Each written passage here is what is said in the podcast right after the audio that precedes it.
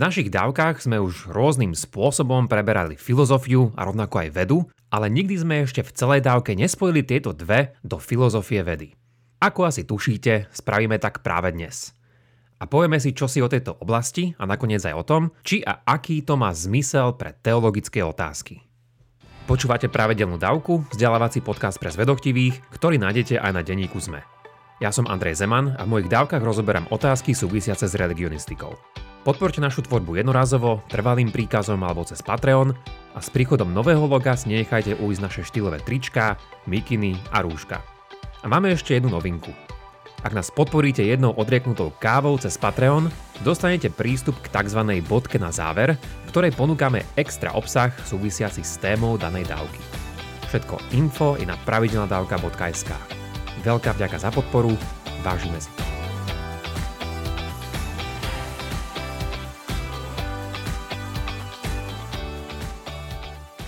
Začneme týmto veľmi podnetným citátom od Richarda Feynmana, teda jedného z najväčších fyzikov 20. storočia.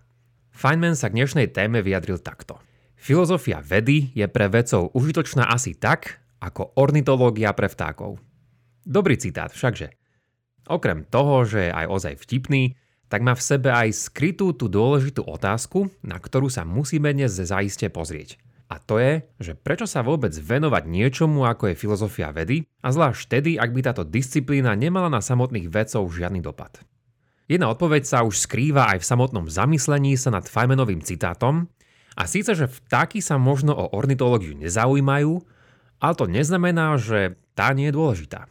Podobne sa ani iné zvieratá a ľudia nezaujímajú o kopu ďalších oblastí, ale po chvíľkovom zamyslení nám bude jasné, že toto nie je a nemôže byť žiadne kritérium ich relevancie. Napriek tomu, Feynman a iní s podobným názorom môžu mať stále pravdu. Aby sme to však vedeli lepšie zhodnotiť, musíme vedieť, čo to vôbec tá filozofia vedy robí a prečo a koho by mohla a mala zaujímať. A práve na tieto otázky si aspoň trochu posvietime práve dnes.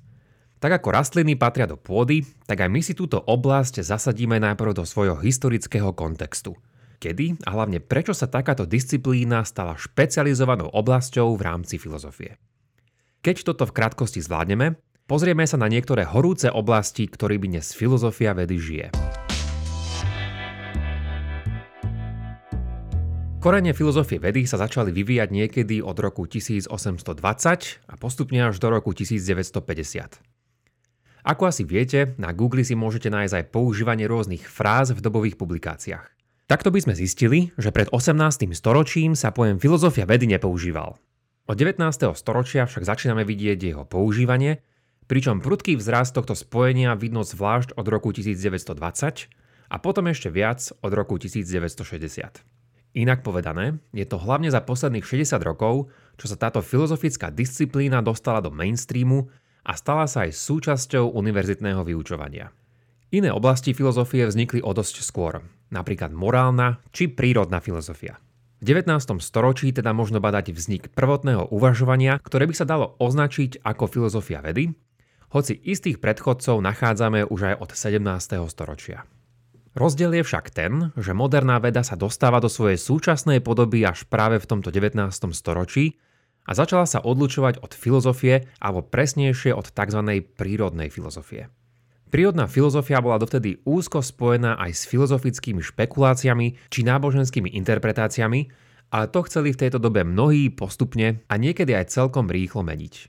A keďže v tejto dobe vzniká veda a aj nové slovo na opis tohto človeka, ktorý ju robí, teda vedec, viacerí sa začínajú pýtať a navrhovať, čo to vôbec tá veda a vedec znamená a akú majú svoju náplň.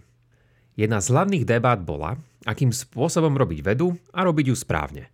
Jednými z hlavných hlasov v tejto debate boli v Británii dvaja velikáni tej doby, John Stuart Mill a William Hewell. Ten druhý mimochodom vytvoril anglický ekvivalent slova vedec. Ich výmena názorov bola najmä o tom, či vedu máme robiť induktívne, deduktívne, alebo sú pri tomto procese zapojené nejakým spôsobom obe zložky zároveň. Stručne môžeme tento rozdiel vyjadriť takto. Skúmať svet induktívne znamená zameriavať sa na zbieranie a hodnotenie údajov, a následne tvoriť vysvetlenia toho, ako svet funguje. Deduktívna časť súvisí s vyvodzovaním. Buď na základe už zozbieraných údajov alebo z istých prvých princípov, Teda cez uvažovanie, pri ktorom môžeme vylúčiť alebo minimalizovať pozorovanie a zbieranie údajov zo sveta. Mimochodom, v Amerike k týmto pojmom prispel filozof, ktorý sa správne vyslovuje Charles Sanders Peirce, ktorý prišiel s inou navrhovanou metódou. Po indukcii a dedukcii navrhol tzv. abdukciu, respektíve vyvodenie najlepšieho vysvetlenia spomedzi možných kandidátov. Nebudem už ďalej túto debatu medzi Milom a Hewellom ďalej rozoberať. Len ešte k tomu poviem toľko, že som si niekedy myslel, že to bude asi celkom čosi nudné a nezáživné a nakoniec ma táto téma celkom vtiahla. Nakoniec, Hewell je jedna z postav, ktorú rozoberám v mojej doktoránskej práci, tak som sa tomuto vyhnúť naozaj ani nemohol. Ešte sa však k nemu vrátime na záver. Medzi tým vo Francúzsku mali tiež svojich veľkých mysliteľov. Jedným z tých najplivnejších bol Auguste Comte, okrem iného aj považovaný za zakladateľa sociológie. Comte prišiel s rozdelením dejín myslenia na tri doby. Na tzv. teologickú, metafyzickú a pozitivistickú. A tu malo ísť nielen o akési pozorovanie alebo akési náhodné rozdelenie, ale o zákon, ktorý praví, že rôzne spoločnosti zákonite prechádzajú cez tieto tri obdobia.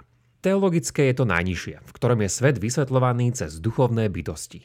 Na rozdiel od toho, metafyzická doba používa neosobné a abstraktné princípy a pozitivistické alebo vedecké obdobie využíva vedecké metódy pozorovania a formulácie vedeckých zákonov. V tomto 19. storočí začala veda dostávať dnešnú podobu, pretože začala je profesionalizácia v podobe rôznych inštitúcií na podporu vedeckého výskumu, vzdelávania a kritiky. Dôležitým dedičstvom tejto doby sa však stalo uvažovanie nad vedeckou metódou. A to je teda aj myšlenková cesta, ktorá dala vznik filozofii vedy.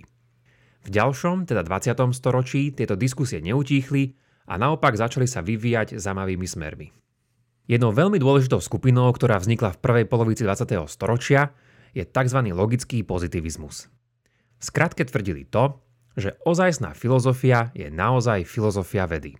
To znamená, že musíme používať logiku, ktorá je za vedou a nie do nekonečna napríklad rozoberať nejaké naše nepodložené špekulácie.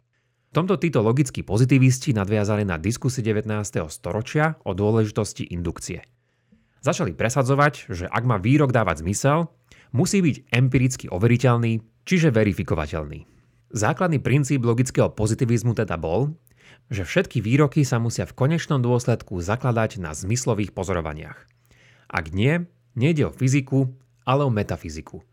A keďže metafyzické výroky nemôžeme nijak overiť, ostanú iba neoverenými špekuláciami. Alebo ešte horšie, nejakým nezrozumiteľným bľabotom. Nie, že by takéto výroky neboli pravdivé, ale nemôžu byť ani pravdivé, ani nepravdivé, pretože v takomto chápaní nemajú nejaký význam. Takéto nezmyselné výroky by ešte boli užitočné z ich psychologického hľadiska – teda napríklad výrok Boh existuje, by sme mohli brať vážne len ako nejaké vyjadrenie istého psychologického stavu a nie ako reálneho opisu sveta. Čo sa však stalo je asi niečo, čo logickí pozitivisti nečakali. Nakoniec po druhej svetovej vojne začalo dochádzať k úpadku logického pozitivizmu, a to cez rôzne filozofické paradoxy, ako aj históriu vedy. Čo sa však týka filozofii vedy, tak v tejto druhej polovici 20. storočia prišlo asi tak celkom dosť prekvapivo k jej opätovnému oživeniu. Detaily by sme si museli nechať na inokedy, ale stineme povedať, že sa začala vyvíjať rôznymi smermi vo viacerých oblastiach. Tak napríklad začína sa venovať histórii a metodológii konkrétnych vied. Dovtedy to bola dlho len fyzika, ale od 70. a 80. rokoch vidíme aj iné vedy, ako je napríklad biológia, ekonómia, archeológia či medicína.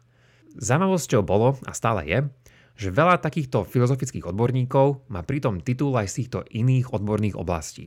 V tomto prípade sa teda zaoberali otázkami, aké sú konkrétne metódy konkrétnych vied, v čom sú špecifické a ako sa líšia od tých ostatných. Potom je tu aj niečo, čo sa nazýva všeobecná filozofia vedy.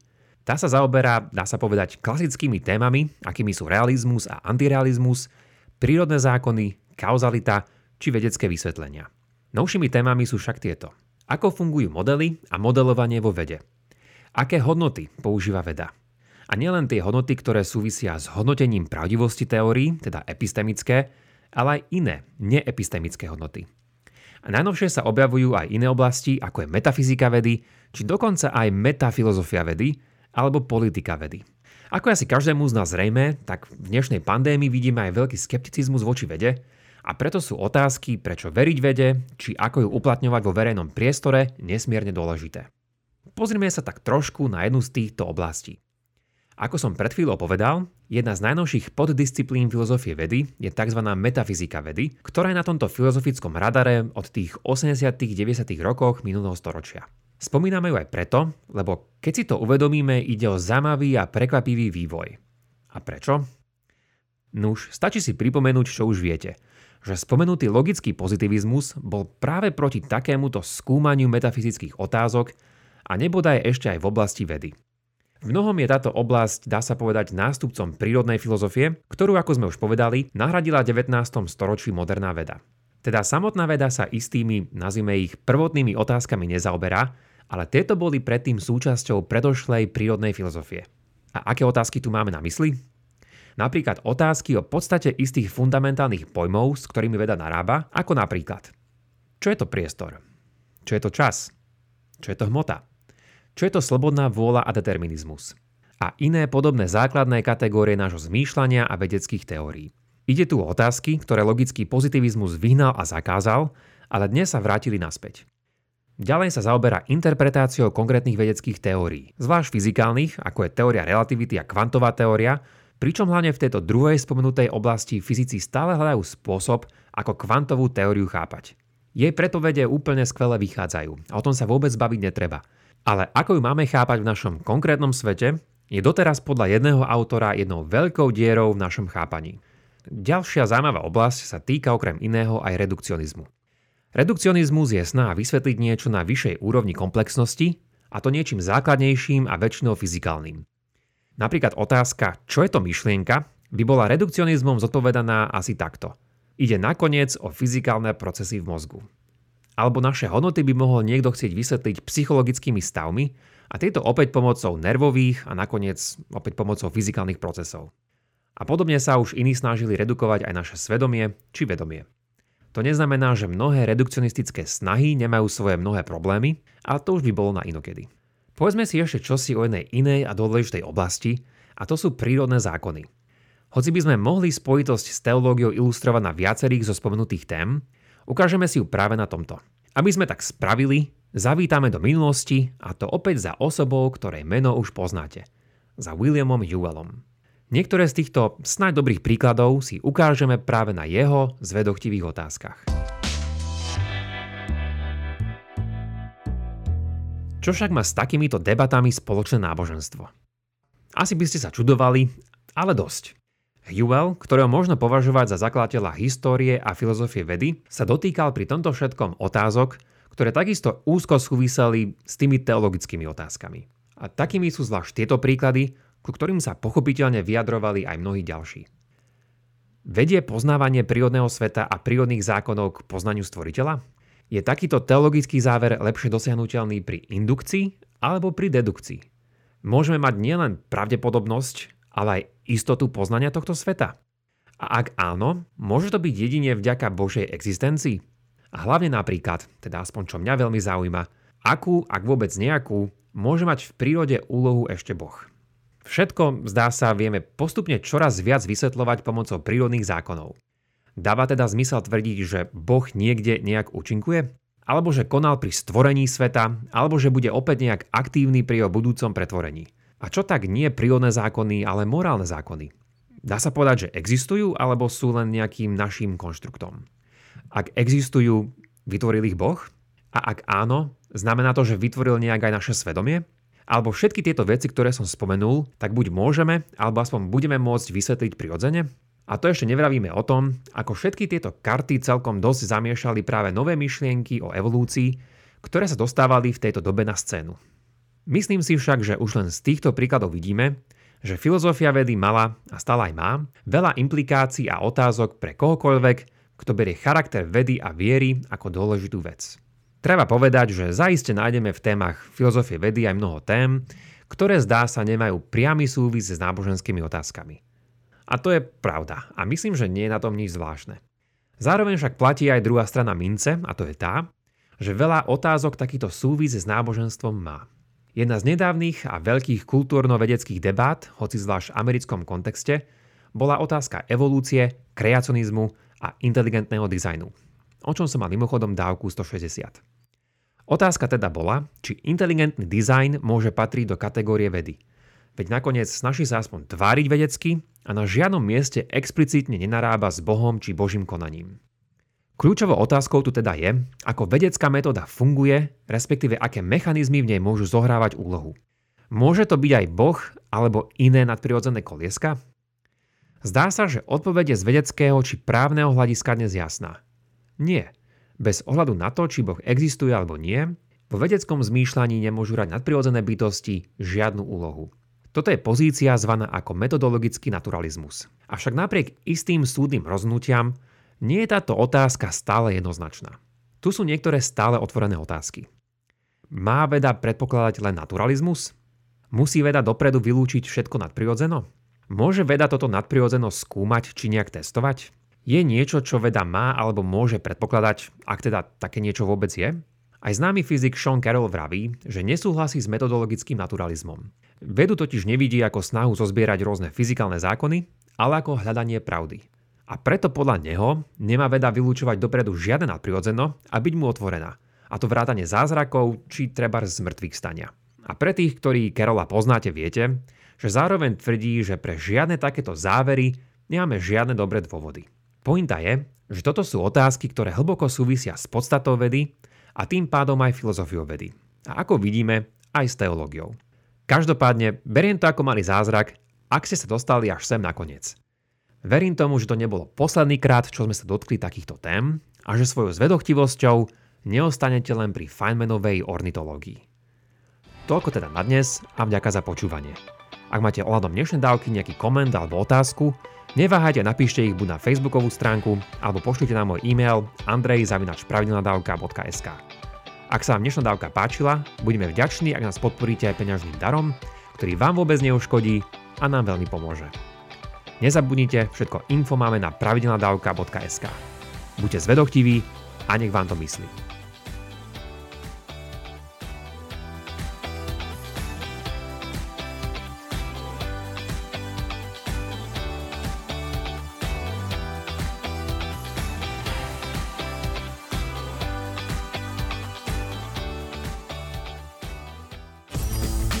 Čo sa potrebujeme naučiť, aby nás umelá inteligencia neobrala o prácu? Ako prelomili Kočnerovú trému? A na čom najviac zarába Apple? Ja som David Tvrdoň. A ja som Andrej Podsúbka a každú sobotu v podcaste Klik s Davidom rozoberáme nové správy o technológiách a sociálnych sieťach. Náš podcast Rodiny Sme nájdete na sme.sk lomka klik alebo všade, kde sa dajú počúvať dobré podcasty. Každú sobotu.